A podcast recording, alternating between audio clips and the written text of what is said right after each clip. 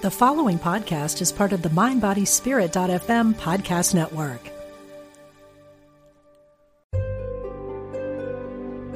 Discover the power within. Unity Online Radio. The voice of an awakening world. Fascinating interviews and compelling conversations. Be present. The Diane Ray Show. Welcome, everybody. Thank you so much for tuning in today and joining me as we get ready for a very weird Thanksgiving weekend. You know, it's unprecedented, right? You keep hearing that word tossed around a lot this year. And I know this year is going to be really different for a lot of us, one way or another. I mean, I just got off the phone with my sister. She's frantic in Florida with Thanksgiving kind of blowing up and you know, it's it's crazy kind of what we're dealing with. But whatever your plans are, I hope that you stay safe and try to remember some things that you're grateful for. And one of the things I'm really grateful for is that I have this show to share amazing ideas and information with you each week. I think they're amazing. and I always try to have people on that I think are interesting and topics that I think are interesting. And hopefully you do too.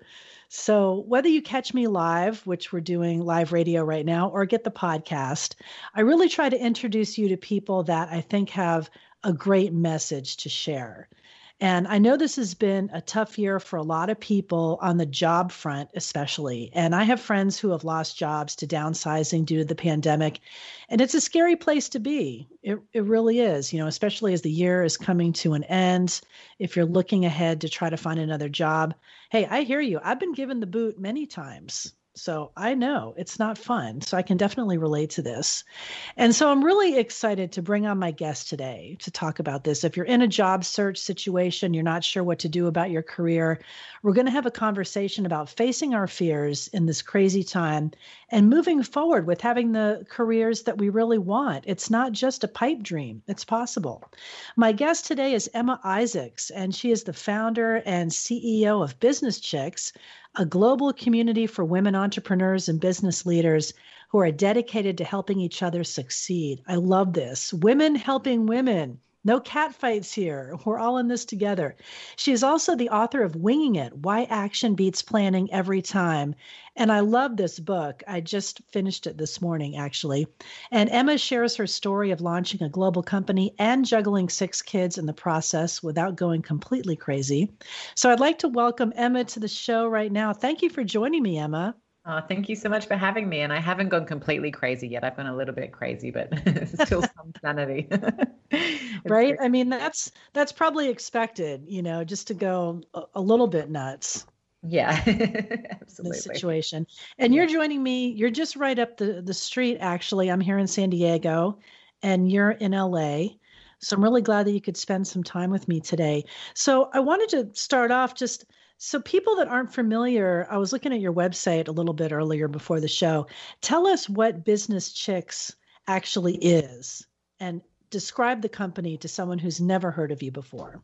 Yeah, for sure. So, Business Chicks is a community for women. Um, lots of our members run their own businesses, but a huge bunch um, also work for other companies. Um, we provide support and connection and networking. We pre pandemic were producing about 110 live events. Um, a lot of these events had up to 5,000 women and a few brave men attending. Um, we have presented speakers over the years, people like Sir Richard Branson, Arianna Huffington, Brene Brown, Liz Gilbert, uh, Seth Godin uh, Sarah Jessica Parker. So um, you name them, we've probably worked alongside them. And, and really, the business is all about how do we empower women? How do we equip them with the tools that they need to um, propel their careers forward or propel their businesses forward? And it's a company that I've been running for the past 15 years. So I'm um, I'm still very very excited about the work. And whilst it has been a very very challenging year, where we're all excited to see what the future holds for sure. Well, I'm excited about Business Chicks. I was on the site and I'm I'm thinking, why haven't I joined this? You know, so I'm going to be uh, clicking on there and joining the group. You know, after we have this conversation, because I I just think it's so great what you're doing, and bringing women together and showing that we're a lot stronger together than we are apart and we we can help each other we can all rise you yes. know to the top and i want to talk about how how you did the pivot with your business because i think a lot of people have had to do that this year and try to make that shift um, but I mean, I, you have a lovely accent, and I'm sure people are thinking, "Well, how did you get from Australia to LA?" so I just wanted you to tell that that little bit first. Yeah. You know how how you got where you are on this this entrepreneurial journey that you're on. Yeah, you're right. So I was born and raised in Sydney, Australia. Um, I had my first company when I was 18 years old. It was a staffing agency, so we'd put temporary and permanent staff into different uh, businesses. I led that company for seven years. It was a wonderful experience, very foundational for me to be in that small business, learning everything about, you know, from chasing debtors through to, uh, you know, hiring staff, through to how to build amazing customer service practices, all of that. Um, and I did that business for, as I said, seven years before someone invited me along to a Business Chicks event. And I had a very different reaction, perhaps, to you, Diane. I actually thought it was a terrible, terrible name. And um, I, I, said to my friend, I'm not going to that. It's a, it, it's insulting for women. It, I'm, I'm a feminist and I'm an entrepreneur. I'm not going to anything that calls themselves chicks. And she said, get over yourself and come along and experience this event. And, and I did um, and absolutely loved it ended up buying the company six months after that. And we started with 200 members. Um, we now reach over 500,000 women across the globe. Um, and, you know, this year has been you know a, a, real challenge obviously for for everyone um, and for people who run their own businesses the whole idea that we've had to change and pivot has been um, you know a real shake up for a lot of industries so so with us um, we had to take all our offline events uh, to you know turn them into digital events. Um, you know we are making I don't know the exact figure, but you know so, so much less money than we were when we were running live events. Um, but one of the things that we made a very conscious decision about when the pandemic hit, we me and my CEO sat down and said, who do we want to be in this moment, and what do we want to be remembered for? So we decided that we'd continue on with the intensity of the content. So we we're running three or four masterclasses every single week because we wanted to be that support for the community. We wanted to be a safe place for them to come to. We wanted them to continue to upskill and educate themselves and to feel a sense of connection because when we're all sitting in our homes um, and not going into an office or a workplace every day, it can be a very, very lonely place. So that's a bit about our pivot. Um, unfortunately, like you mentioned in your intro, we we did have to contract the business um, at the start and make a few layoffs, which is a very, very, very hard thing for all leaders to do. Um, but you know, ultimately, we had to protect the other jobs in the business and make sure that we, um, you know, were stable and, and viable throughout the pandemic. So I'm very, very proud of what we've done yeah, up until this day. Yeah, it's a tough thing to do, and it's, I mean, I've seen a lot of event event people really, really struggle. You know, because you had everything just kind of pulled away mm. this year and then to have to you know do that a whole redesign of what you're doing um, it's really amazing. And how long have you been in la now from australia? Five years now five years. So i have i have six kids. I have um, an 11 year old nine seven five three and the new little guy is five months. So half of them have american accents and the other half have australian accents. But yeah it's been five years now. We love it here. Wow, that's great. And what a shift, right? I mean, to move halfway around the world and yeah. then end up in LA. Although now that you've been there five years, you're practically a native. That's right. yeah, Angelino. You're, you're an Angelino. Yeah. That's so great. It's been such uh, an amazing journey you've had, and I'm really loving the book. And I want to get into some of that because this is something I wish I would have read a few years ago, you know, but better better late than never, right? And I hope people get the the inspiration that I got and kind of the confirmation that yeah, winging it is okay. yeah. You know, because I've I've long been kind of the fake it till you make it thing and and it's it just kind of brought up some memories of my own journey too. Like I remember first getting into to digital media, and I came from an, a regular radio background. Like I was a rock DJ. You know what? What did I know about talk radio or or anything else? You know, not much. I mean, I could I could back sell Led Zeppelin and stuff like that. Mm-hmm. So I remember freaking out when I first took a job, you know, this was 10, 11 years ago with Hay House, and I didn't know anything about digital media. And I talked to a friend of mine in talk radio. He's like, Oh, radio, you can do it. You know, like no problem you know i'm like okay well i hope no one else knows that i don't know you know what i'm doing. But you do you do know like you put your head down and and you learn it and you'll and you'll do it you know and i think i surprised surprised myself and i found that in your story too i could relate that like you kind of you'll surprise yourself right that you can do more than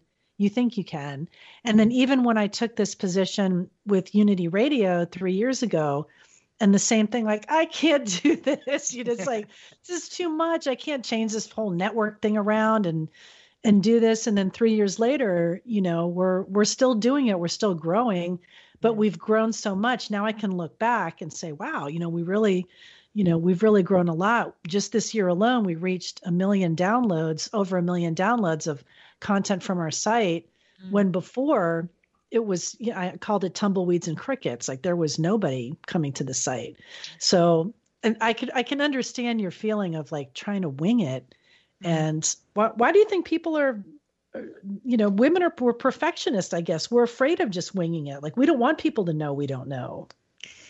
Yeah, I mean, you're absolutely right. And congratulations on all those successes, by the way. It's an amazing case study in winging it, right? Because, um, you know, I, I, think I have a unique perspective um, on success just from having worked alongside some of the world's most amazing business visionaries and leaders and entrepreneurs for the past 15 years. And I've seen who they are and how they behave, you know, both on stage and then off stage. Because when you get to travel with these people, you get to study, you know, how, how they go about their day.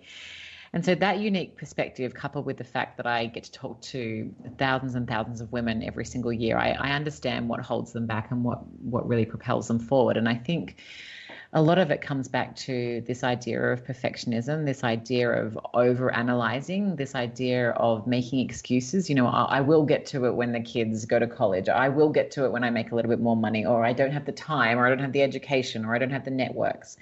So we really hold ourselves back by telling ourselves a story that we have to have all the answers before we start something, you know, and, and certainly the, the thing I found with the highly successful people I've worked alongside the thing that they do differently is that they back themselves into situations and they find the confidence and the courage to take those risks and to start something so that's certainly been the theme of my life. You know, I started the staffing agency without having any experience. And I was a kid. I was, I was like 18 years old. I had no idea what I was doing. But I got on my way. I asked a million questions. I educated myself. I wasn't scared to look silly at any point. Um, you know, I was vulnerable with my team, all of these sort of leadership char- characteristics that require us um, to be amazing leaders. And you know, before you know it, a decade passes and you've reached a level of success and you've learned a lot and you've failed along the way. But ultimately, I wouldn't have been there if I hadn't started. And that that story echoes your your experience as well, Diane. Right, and some of the people that you mentioned, like. Uh, Sir Richard Branson, Arianna Huffington, people that you mentioned in the book. I mean, would you say that that's kind of the common thing that you observe that they they weren't they weren't letting those things hold them back the mm-hmm. fear of failure because we're all going to fail eventually yeah. at things. it's inevitable. right? It's inevitable. Absolutely. I mean, you, you look at someone like a Richard Branson, who's an incredible operator. I mean, he he starts businesses knowing that a bunch of them are going to fail. You know, he's he's got his relationship with failure. Um, you know, he, he he does it really really well. I'm I'm not that good. I mean, I like to get things right. I like to be successful. I I've certainly had a bunch of failures and they weren't enjoyable at all. But you know, for these people, they they understand that failure is part of the brief and it's not having an attachment to the outcome so much so that it stops you from attempting the thing in the first place. And yes, to, to answer your question, that is an absolute pattern I've seen in every single successful person I've ever I've ever met. They've found the confidence to to start, and they've gotten on their way. They appreciate that failure may be part of the brief, and you know they they don't mind nor matter about that. That's just what um, you know what a life well lived means, right? It's it's the adventure, it's the excitement, it's the trying rather than the outcome. Right. and That and failure will be a part of it. I'm talking with Emma Isaacs, and she's the CEO and founder of Business Chicks and the author of Winging It. And if you have a question, you want to jump in on the conversation, 816 251 3555 is the number if you happen to be spinning out there on the interwebs and you hear us chatting here. Now, I want to I want to spend a little bit more time on failure because I've I've had so many and I'm actually in addition to what I'm doing with Unity, I'm I'm trying to do some other things too. So I kind of related to that point in the book where you said, you know, it's okay to to try to juggle, you know, a couple of a couple of things at once. But I am I mean, I am afraid that it might fail. I don't know, you know, but I've certainly failed at, at other things and, and survived.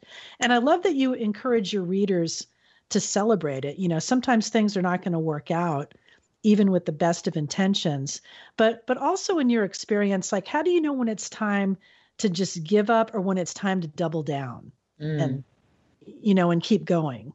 Yeah, that's a great question, and it's it's something that I see a lot of small business owners really struggling with this idea of keeping on, keeping on when you know, it really is time to give up and try something else. You know, I, I see a lot of people trying to make a small business work, and it um, it caused a lot of stress in the family dynamic. It caused a lot of financial hardship. And, you know, ultimately they do need to sit down and, and, and have a tough conversation to see if it, they should be trying something else. So, and we've seen a lot of businesses obviously go through that this year. And um, there is never a right time. You know, there's never, there's no formula, there's, there's no recipe for when you'll know is, it's exactly the right time to give up and try something new. But I, I, suppose the clues would be if you're under so much stress and you you cannot sustain um, a reasonable level of lifestyle outside of your business or, or your job, then that'd be a really really solid cue that it's time to try something else. Um, you know, I've always been someone who's been led by gut feel and, and led by the feelings that I have. Um, and there certainly have been times in my business that I thought this is really, really hard and it's challenging me and I'm not making much money, but I, I know that there's opportunity here. I know there's potential. So it was definitely a feeling that I had to keep going. Um, and there were other times when I, again, checked in and thought, gosh, this is just not going to make it. Um, I'm feeling really icky about this. It's time to, you know, turn off the tap and and you know put my hand up and say I failed. So I, I don't know that there's a tremendous amount of science to that. I mean, obviously, if you're trading insolvent, that would be, um, you know, t- time to to really look at it. But um, you know, it, it, it is about. I, I see a lot of particularly women so in their heads and, and so um, you know over analyzing everything i think when we drop down and, and really ask ourselves that tough question is this working or is it not working? Then that can give you some really solid clues as to your next move and what you should do what you should do next. But it's it's going to be different for every single person right diane? Oh i think absolutely. I mean i think back on some decisions that that i've made and not, not all of them have worked out. And I, I remember some that where I didn't listen to my gut that they eventually turned out horribly I should I would have saved yeah. myself a lot of pain had I uh, listened to that voice saying no maybe you shouldn't do that you know and mm-hmm. so it's great that you really tune into your your feelings your gut you know and really kind of going from the heart to making those kind of decisions because I think if if I listened to myself if I had paid more attention to that voice it would have saved me a lot of yeah. Grief. yeah, absolutely. A lot of pain and suffering for sure. Right. Now, also in your experience, what are some of the other reasons that businesses fail? Yeah, I mean, I think a lot of people start out wanting to be the Airbnb of or the the next Netflix or, you know, next Amazon rather than really coming back and finding what their unique skill set is, what their set of strengths are, um, you know, who they already have in their network, what what is their audience already, you know. And I'll give you an example of my with my first business. It was recruitment, so I had a bunch of customers that I built very very strong and um, deep relationships with. I knew that they'd buy things from me, right? And so when I went to buy the next company, which was ostensibly events back then, it's obviously uh, morphed into other things, but I knew I could take those relationships and ask for favors and ask them to become customers. So my my asset in that case was was my relationships. So I think they perhaps get a little bit too caught up in what the actual product is, you know, wanting to be the next, you know, insert XYZ, rather than starting with, okay, hang on a minute, what do I have that's unique? What do I have that I could amplify? What are the assets or strengths that I have that I can really turn into something, you know? And and you know, a lot of the time, um, maybe not a lot of the time, but regularly, it's not about the product that you have, but it's more about what the assets, you know, that you have, whether that's a personality trait or a strength or a skill or whatever it is. That's the sort of stuff that you can dial up. But I see a lot of people starting with, um, you know, thinking too, you know, too, um, I suppose, you know they've got all these grand ideas rather than saying okay i just need to start somewhere get a good paying client or customer get my next paying customer get my next paying customer. You know they're too focused on the outcome or too attached to the outcome and that that can often get in the way of you know them either starting or, or making a success of it. So you know with any small business the it's always going to come back to the sales you can make and the customers that you can attract right so i would always advocate for um, you know really thinking about who those people are going to be who the first 100 customers are going to be and do they actually want whatever it is you're going to be selling them or marketing to them Right. And making those relationships, that's so important. And you bring up a good point where a lot of people maybe maybe it's the, the younger younger generation or maybe just people across the board like they're seeing around them you know these instagram influencers and you know these people like the get rich quick scheme and mm. they're make they're making a ton of money and and this is all great i was watching this guy that popped up in my instagram feed gary vaynerchuk i don't know if you've ever heard of this guy but he was talking to a group of like young you know business people and one of the questions the the guy was asking i just want to sit on the beach and make money and work 3 mm. hours a day and live in mexico and he's mm. like well you know you're delusional because that's not yeah. that's not how it is you know and i'm thinking well, where's the work ethic like i remember having all these crappy jobs and yeah. you know slinging hash and doing all this stuff to do what i really wanted to do i mean do you think there's a disconnect with a lot of people in that they don't really realize how you know this is hard doing oh. something like that there's an absolute disconnect, and I think also when you see successful people, it's it's very very difficult to, you know, get behind that mask or that armor and find out you know what it actually took to get there. But I can tell you, in from my own lived experience of running, you know, starting and running and scaling businesses these past 20 years, it is there's a torturous amount of work. I mean, like, you know, before I had kiddos, I was working easily, you know, 17, 18 hours a day, um, you know, mostly seven days a week, um, you know, and, and, and unapologetically, I, it was a choice for me. I chose to do it. Um, I, I loved every minute of it. Um, you know, I, I could have the space then when I felt burnout, I would take myself off to a health retreat or whatever. I, I certainly don't, don't have that available to me these days. But yeah, there's definitely a, a disconnect or a, um, you know, misconception conception there that you can you can have both. Um, you know, certainly when you work your way up and achieve a level of success, it's possible. But at the at the very start of any business, there is blood, sweat, and tears that is poured into that.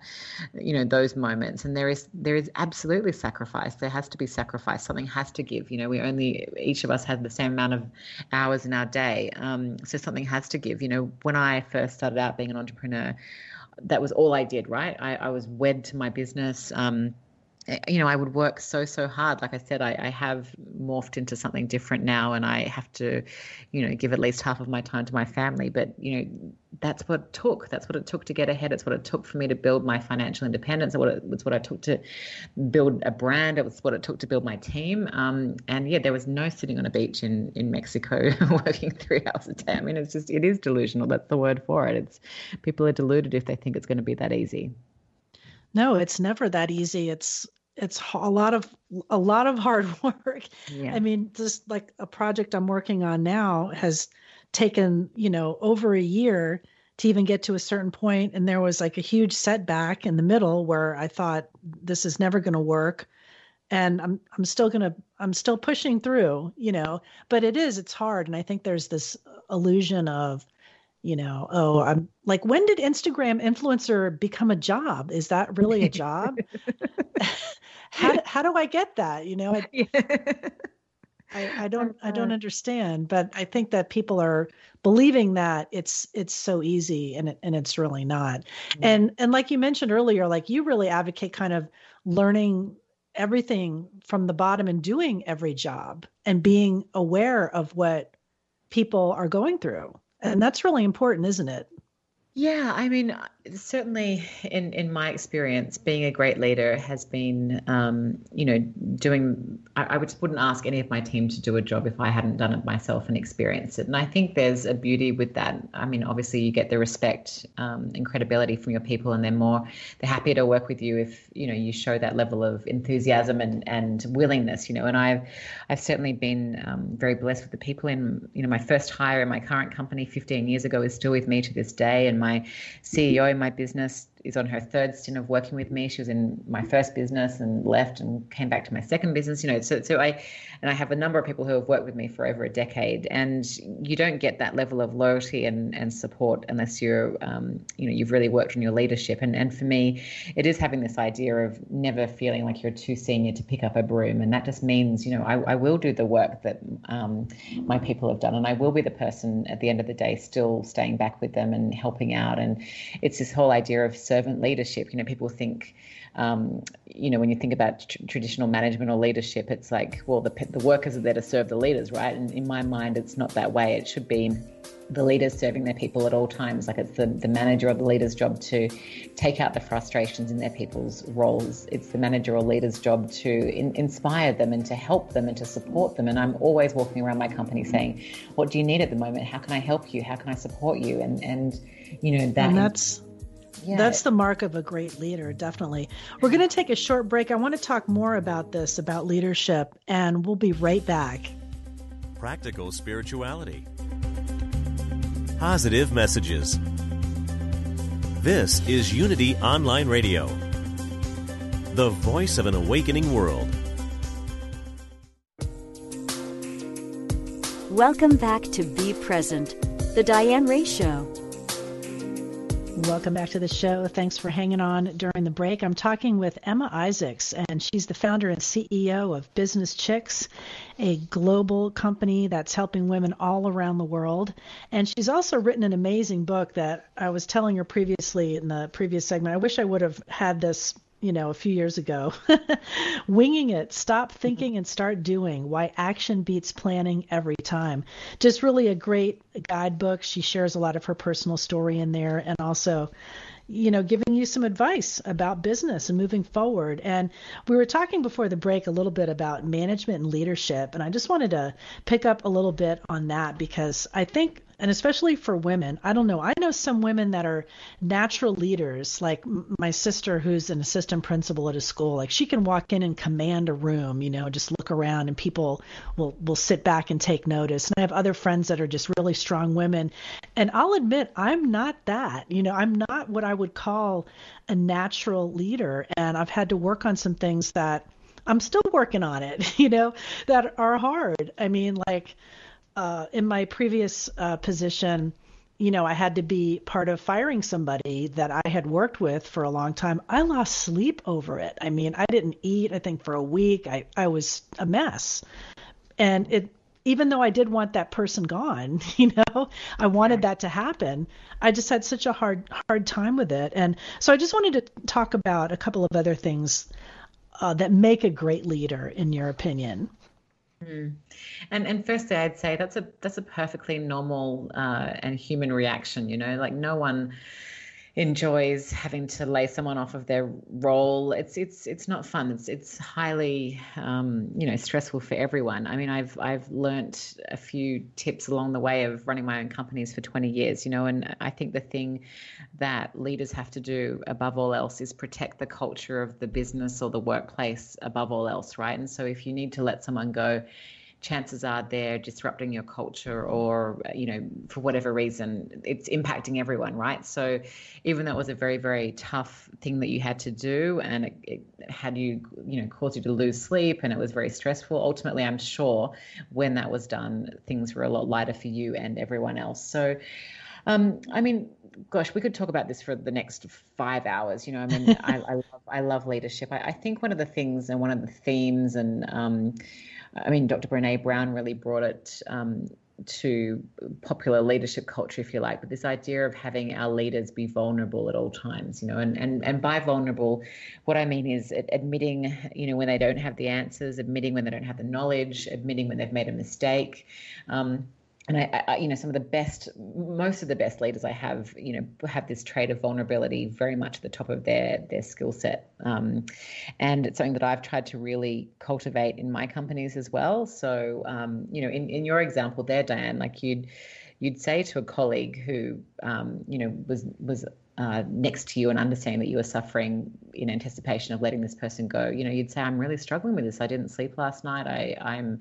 You know, not looking forward to it at all. And then when you get to the meeting, you'd be vulnerable again and say, "This is not an easy thing for me to do, um, and I have lost sleep over it, but this is what what has to happen." So it's this whole idea of not wearing a mask to work, which sounds funny in the, during the pandemic, but you know, not not having to be someone else every day when you turn up to work. You know, bringing your whole self, being a whole human when you come to your workplace, and vulnerability is definitely um, one of the best ways to achieve a wonderful culture and, and be known as as a leader. I think I think also about getting clear that a leader's role is not to be liked by everyone and this is something that I see a lot of women really, really struggle with. And you know, it's a, it's a um, systemic function of our our culture. You know, if if women are um, strong and confident, we can often be called names and um, be looked down upon. But you know, really, whether you're a female or you're a male, and if you're a leader, your job is not to be liked. You know, I, I wrote about this in the book, and um, there's a quote in there from Steve Jobs, and he said, you know, if you want to be liked, um, don't be a leader, go and sell ice cream. And, you know, I, I love that because, you know, your role as a leader is to make the strong decisions, it's to ensure the viability of the business, it's to create a wonderful culture for the people inside of it. But it's also, you know, that takes making tough calls and having hard conversations. So I think, um, you know, practicing that over and over and, and getting clear that there, you're going to upset a few people along the way. And unfortunately, if you want to be a leader, that is part of the brief. So I think vulnerability and understanding understanding um, you know that you won't always be liked. I, I, think having a self-awareness is a great trait of any wonderful leader. Knowing their weaknesses knowing when to ask for help knowing when to call someone else in to do a job that they could do better than you could. You know these are all things that um, you know i certainly look up to in the strong leaders that i know. So yeah they're a couple that's all. That's great advice, especially trying to overcome the Mrs. Nice Guy syndrome. You know, we yeah, don't right. want someone to say we don't like you or I don't like what you did, and you know, sometimes that that's tough to hear. And and it's it's funny, like the postscript of that firing situation is I'm actually still friends with that person. right. you know, down down the road, and I think that it was ultimately better for him in that situation you know now yeah. that he could look back and say look i really had to get out of that that situation you know yeah. so i was glad that the friendship didn't totally suffer and i love what you're saying about vulnerability and that's that's something i've tried to work on too and I, I had a situation in a former company that I was at with a person that I really didn't like, and, and she probably really didn't like me either. And you know, we had this whole situation where where she was my manager, and the advice that I was given was just what you said, you know, maybe be vulnerable, go talk to her. I'm like, I'm not going to talk to her. I hate her guts.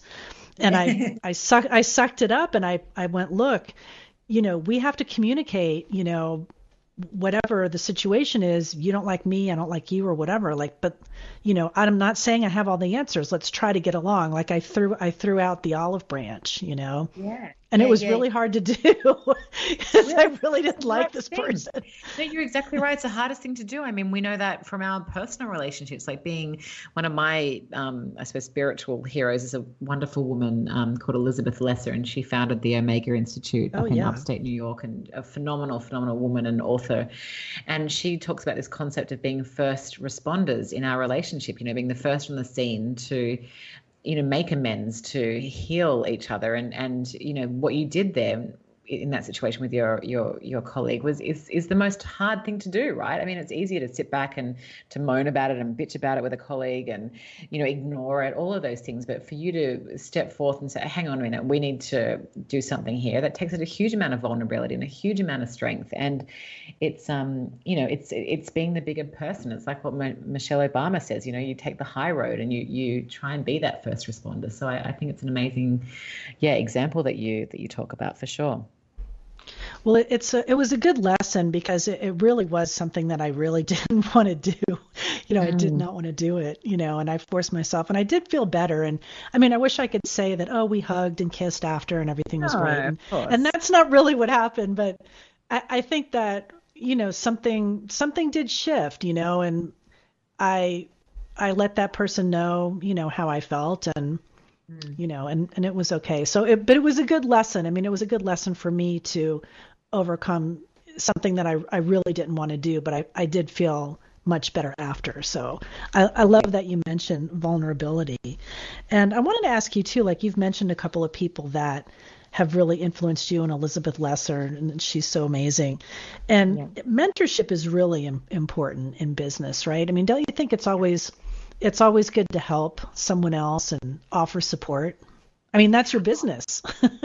A hundred percent, a hundred percent. You know, and um, it's very, very, very important to ask for help and and and get great mentors around you. But I've always found that mentoring others is just such a gift, and it's something that I get a lot of joy from. And I actually find a lot of learning in that as well, because when you're giving advice to people or you know being counsel for people, it's um you know you can really I don't know, you just you, you learn a lot about yourself and and how far you've come and you know questions you still don't have answers for. So I, I think there's a real joy in supporting others and, and being there for other people. And I also think when it comes to mentoring, people make a lot of mistakes, right? They I know this for a fact, being on the receiving end. So people walk around saying, you know, I, I need a mentor, I need a mentor, I need a mentor. I've always thought that, you know, having just one mentor is not the the way to do it. You should have a bunch of people around you that you can call upon for advice or go to in a situation. You know, I have probably 10 or 12 people that I would consider mentors, and some of them I go to for investment advice, some of them I go to for leadership advice, some of them I go to for, um, tax advice or you know um, so, so many different areas um, so i'd really encourage people anyone out there who thinks the right way to go about mentorship is to find only one mentor. It's it's not the way to do it. Try and really build a circle of trust of people around you who are happy to, you know, have you call them and, and ask questions from time to time. And and also I've always been a proponent of not actually asking someone, will you be my mentor? Because when you get asked that, I get asked that all the time, you know, often people will think, "Oh, I don't have the time to be a mentor." But if you say to someone, "Hey, Diane, I'm I'm noodling a problem here. I I really need some support on it. Um, would it be okay if I called you for 15 minutes? I have two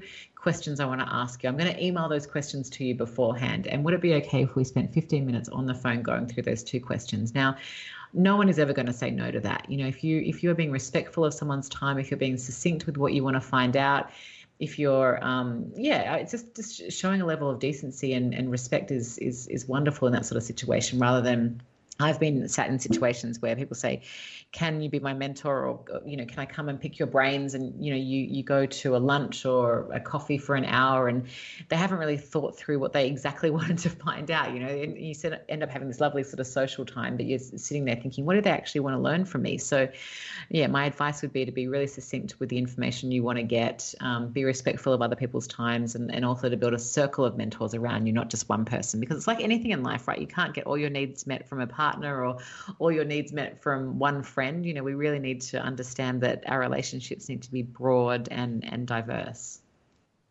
That's so great. I loved when you mentioned that in the book too, because I've I've seen that you know so many people will not be respectful of your time and you you set clear boundaries and you, you mentioned that in the book you know and that and that's a great example like look give me 10 minutes here's what i want to know and that's it, you know, rather than you wasting, you know, two hours out of your day that you just don't have time to do that. Yeah, yeah absolutely. That, that's I mean, such that's, a great point. Yeah, I mean, time is something that I've really experimented with, and if I'm protective of anything, it's my time because you know, I, I, certainly with having a young family of six children and running a global company, I've realized that my greatest asset above anything else is how I spend my time. So I'm not someone who you know can can sit around having long lunches at work. I'm not someone who can you know sit around having a uh, chat at the water cooler. You know, I'm someone who has to be highly productive and make every single minute, an hour, and day and week count. So um, yeah, I, I always appreciate that when people come to me for advice and they're succinct. And I think we should all, you know, keep that in mind as we you know go through our careers or businesses as well. Yeah, and that's something. I mean, I was going to say, I don't know how you even have time with, you know, the life that you have, you know, what you're doing with six kids and and a company. So, I mean, I'm sure that's something you had to learn right right off the bat. You know, as things started yeah. getting busier. Look, this is what I have to give, and that's it.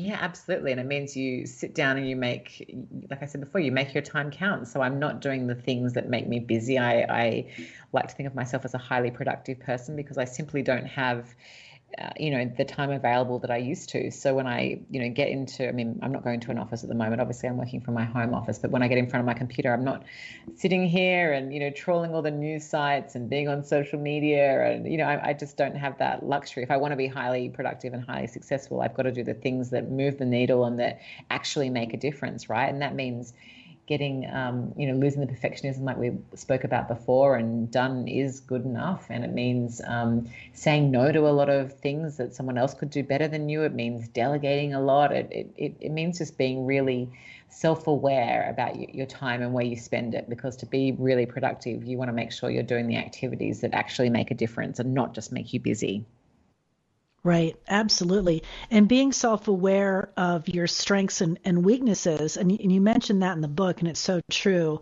Um, like a project I'm working on with a, another woman, she's so great at certain things, and I'm great at certain things, but we're both not great at those things.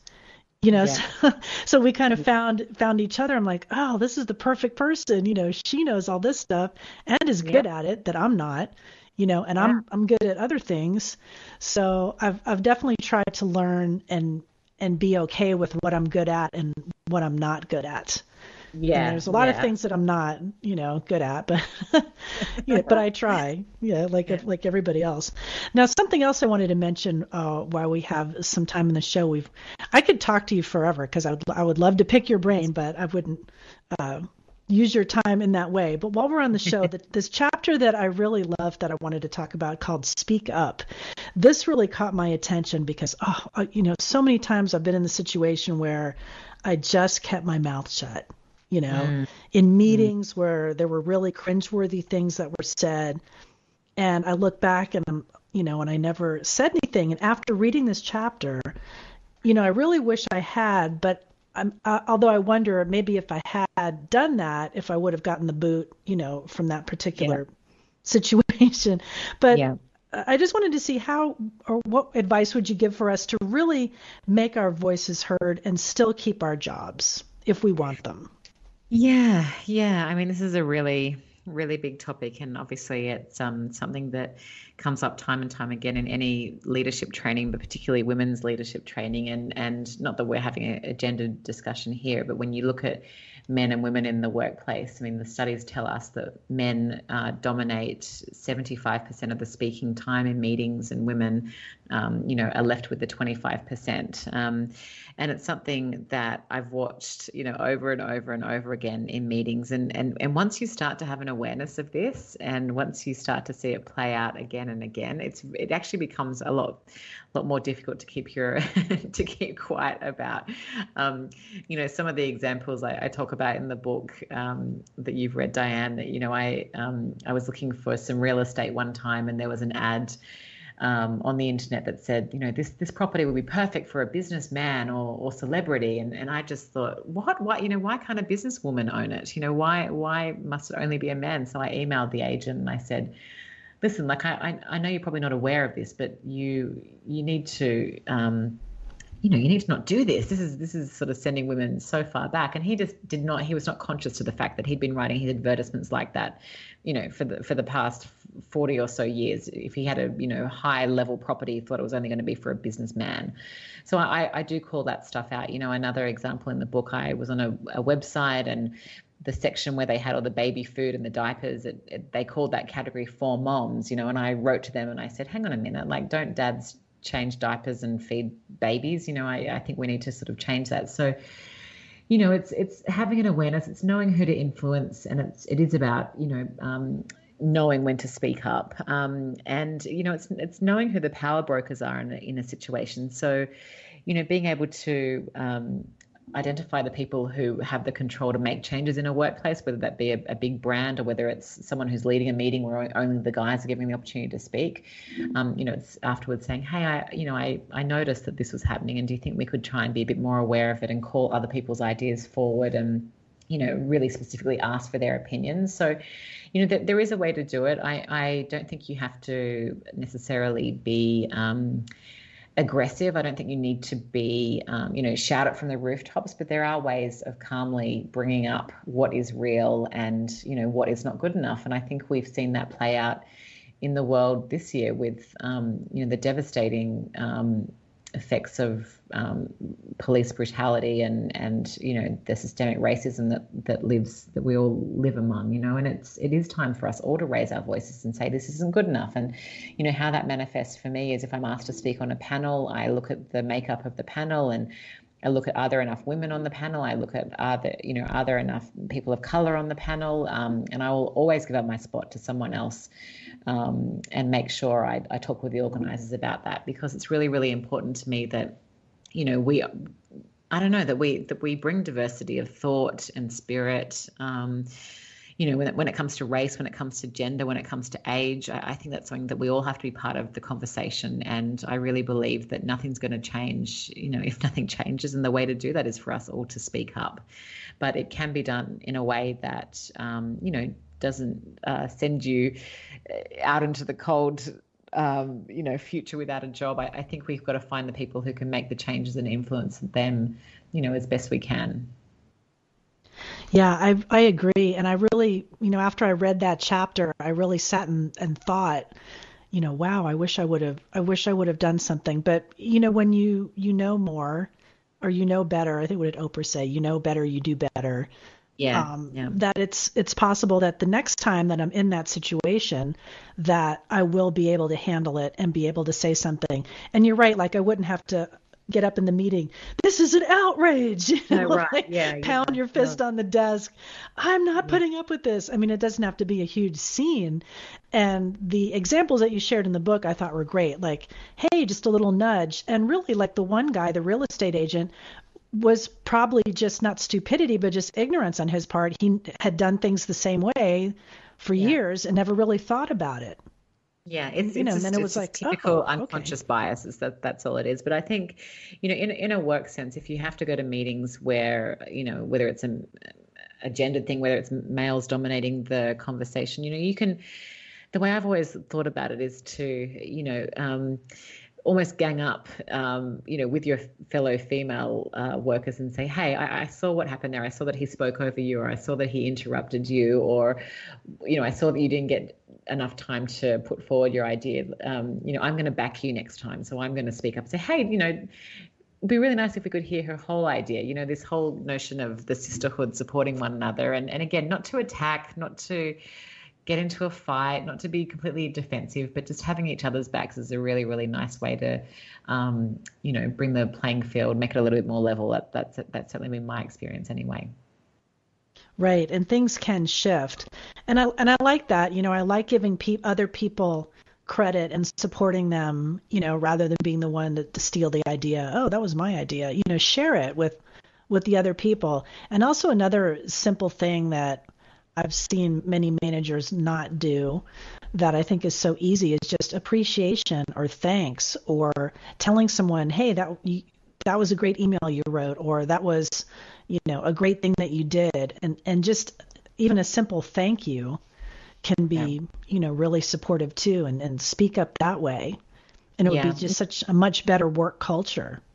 Oh 100% you'd be so surprised at how how much this isn't a feature in so many workplaces. You know this whole idea of being grateful for um, you know everything that your team does and and your people do. You know i'm always the person who in a company wide meeting will say hey you know lucy did a fantastic job in this or ash did a wonderful job here or you know whatever it is. And i'm always the person who's just going over and sticking a little Post-it note on someone's computer to say hey i saw what you did there and i'm really really grateful. You know the my team's been working from home um, you know pretty much this whole year and just the other week i thought you know it'd be really nice to brighten up their uh, their desks and, and just make their day. So I sent them all um, a little plant, and you know they were really really grateful for that. You know, and it just sits there, and it's a little reminder that I don't know that I care and that um, I'm grateful for them. So I think we should always be finding excuses and ways to give credit where credit's due, and, and to be grateful for our people and um, yeah, I think if you can build that as a discipline, it just makes makes the culture so strong and unbreakable, and it gets you the results like I talked about before. You know, my my people have been with me for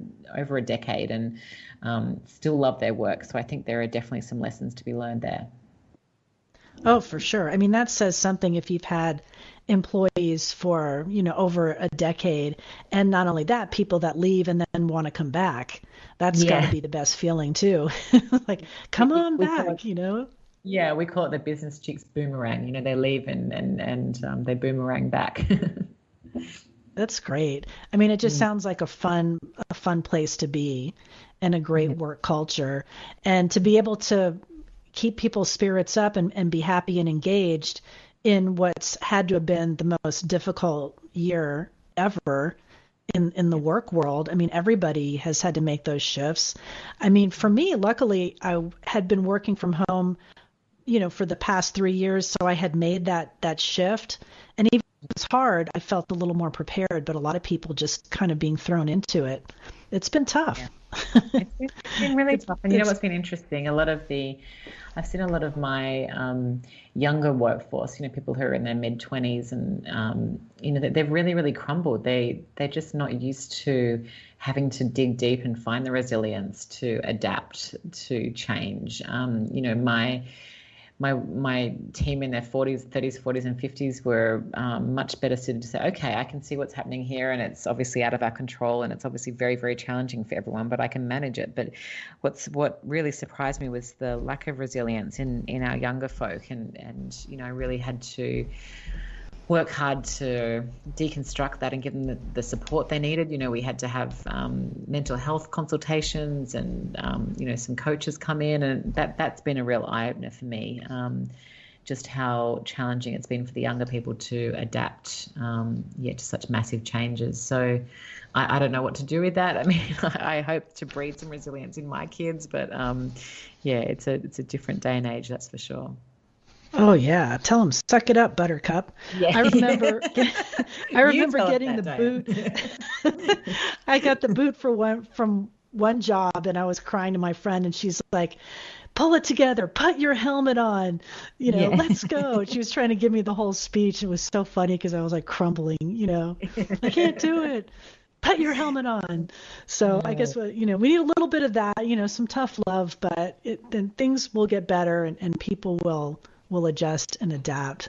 It's been so fun to talk with you, Emma. You're you're just such a great inspiration for women out there and, and all of us, you know, trying to hold it together and, and move forward in business. And we have just a minute. Um, where can people find you and find out more about what's going on? Yeah, for sure. Well, I'd love you to join our company. We're running some amazing virtual meetups and different um, events online at the moment until the world opens up. So uh, you can head to businesschicks.com. Um, I'm on social media at Emma Isaacs, and obviously, Business Chicks has its own page at Business Chicks as well. Well, check it out and definitely pick up the book Winging It. It is a fun read. And thank you so much, Emma, for giving me the time and joining me today. It's been fun. Oh, thank you so much, Diane. Appreciate it.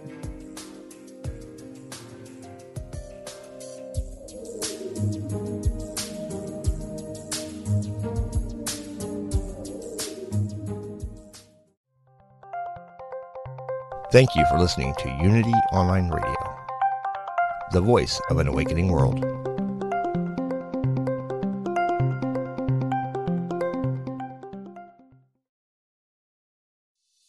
Hey, it's Radleigh Valentine. Join me for a brand new way of connecting with your angels on my new podcast, The Angel Tarot Show. Each week, you'll meet your angelic guides and guardians and find new ways to unlock unconditional love, tune into your intuitive abilities, and create the joy filled life that, well, you've always wanted. Plus, you'll get a useful and timely energetic weather report bringing you guidance for the coming week Tap into the healing, hope, and guidance that's all around you on the Angel Tarot Show, exclusively on mindbodyspirit.fm.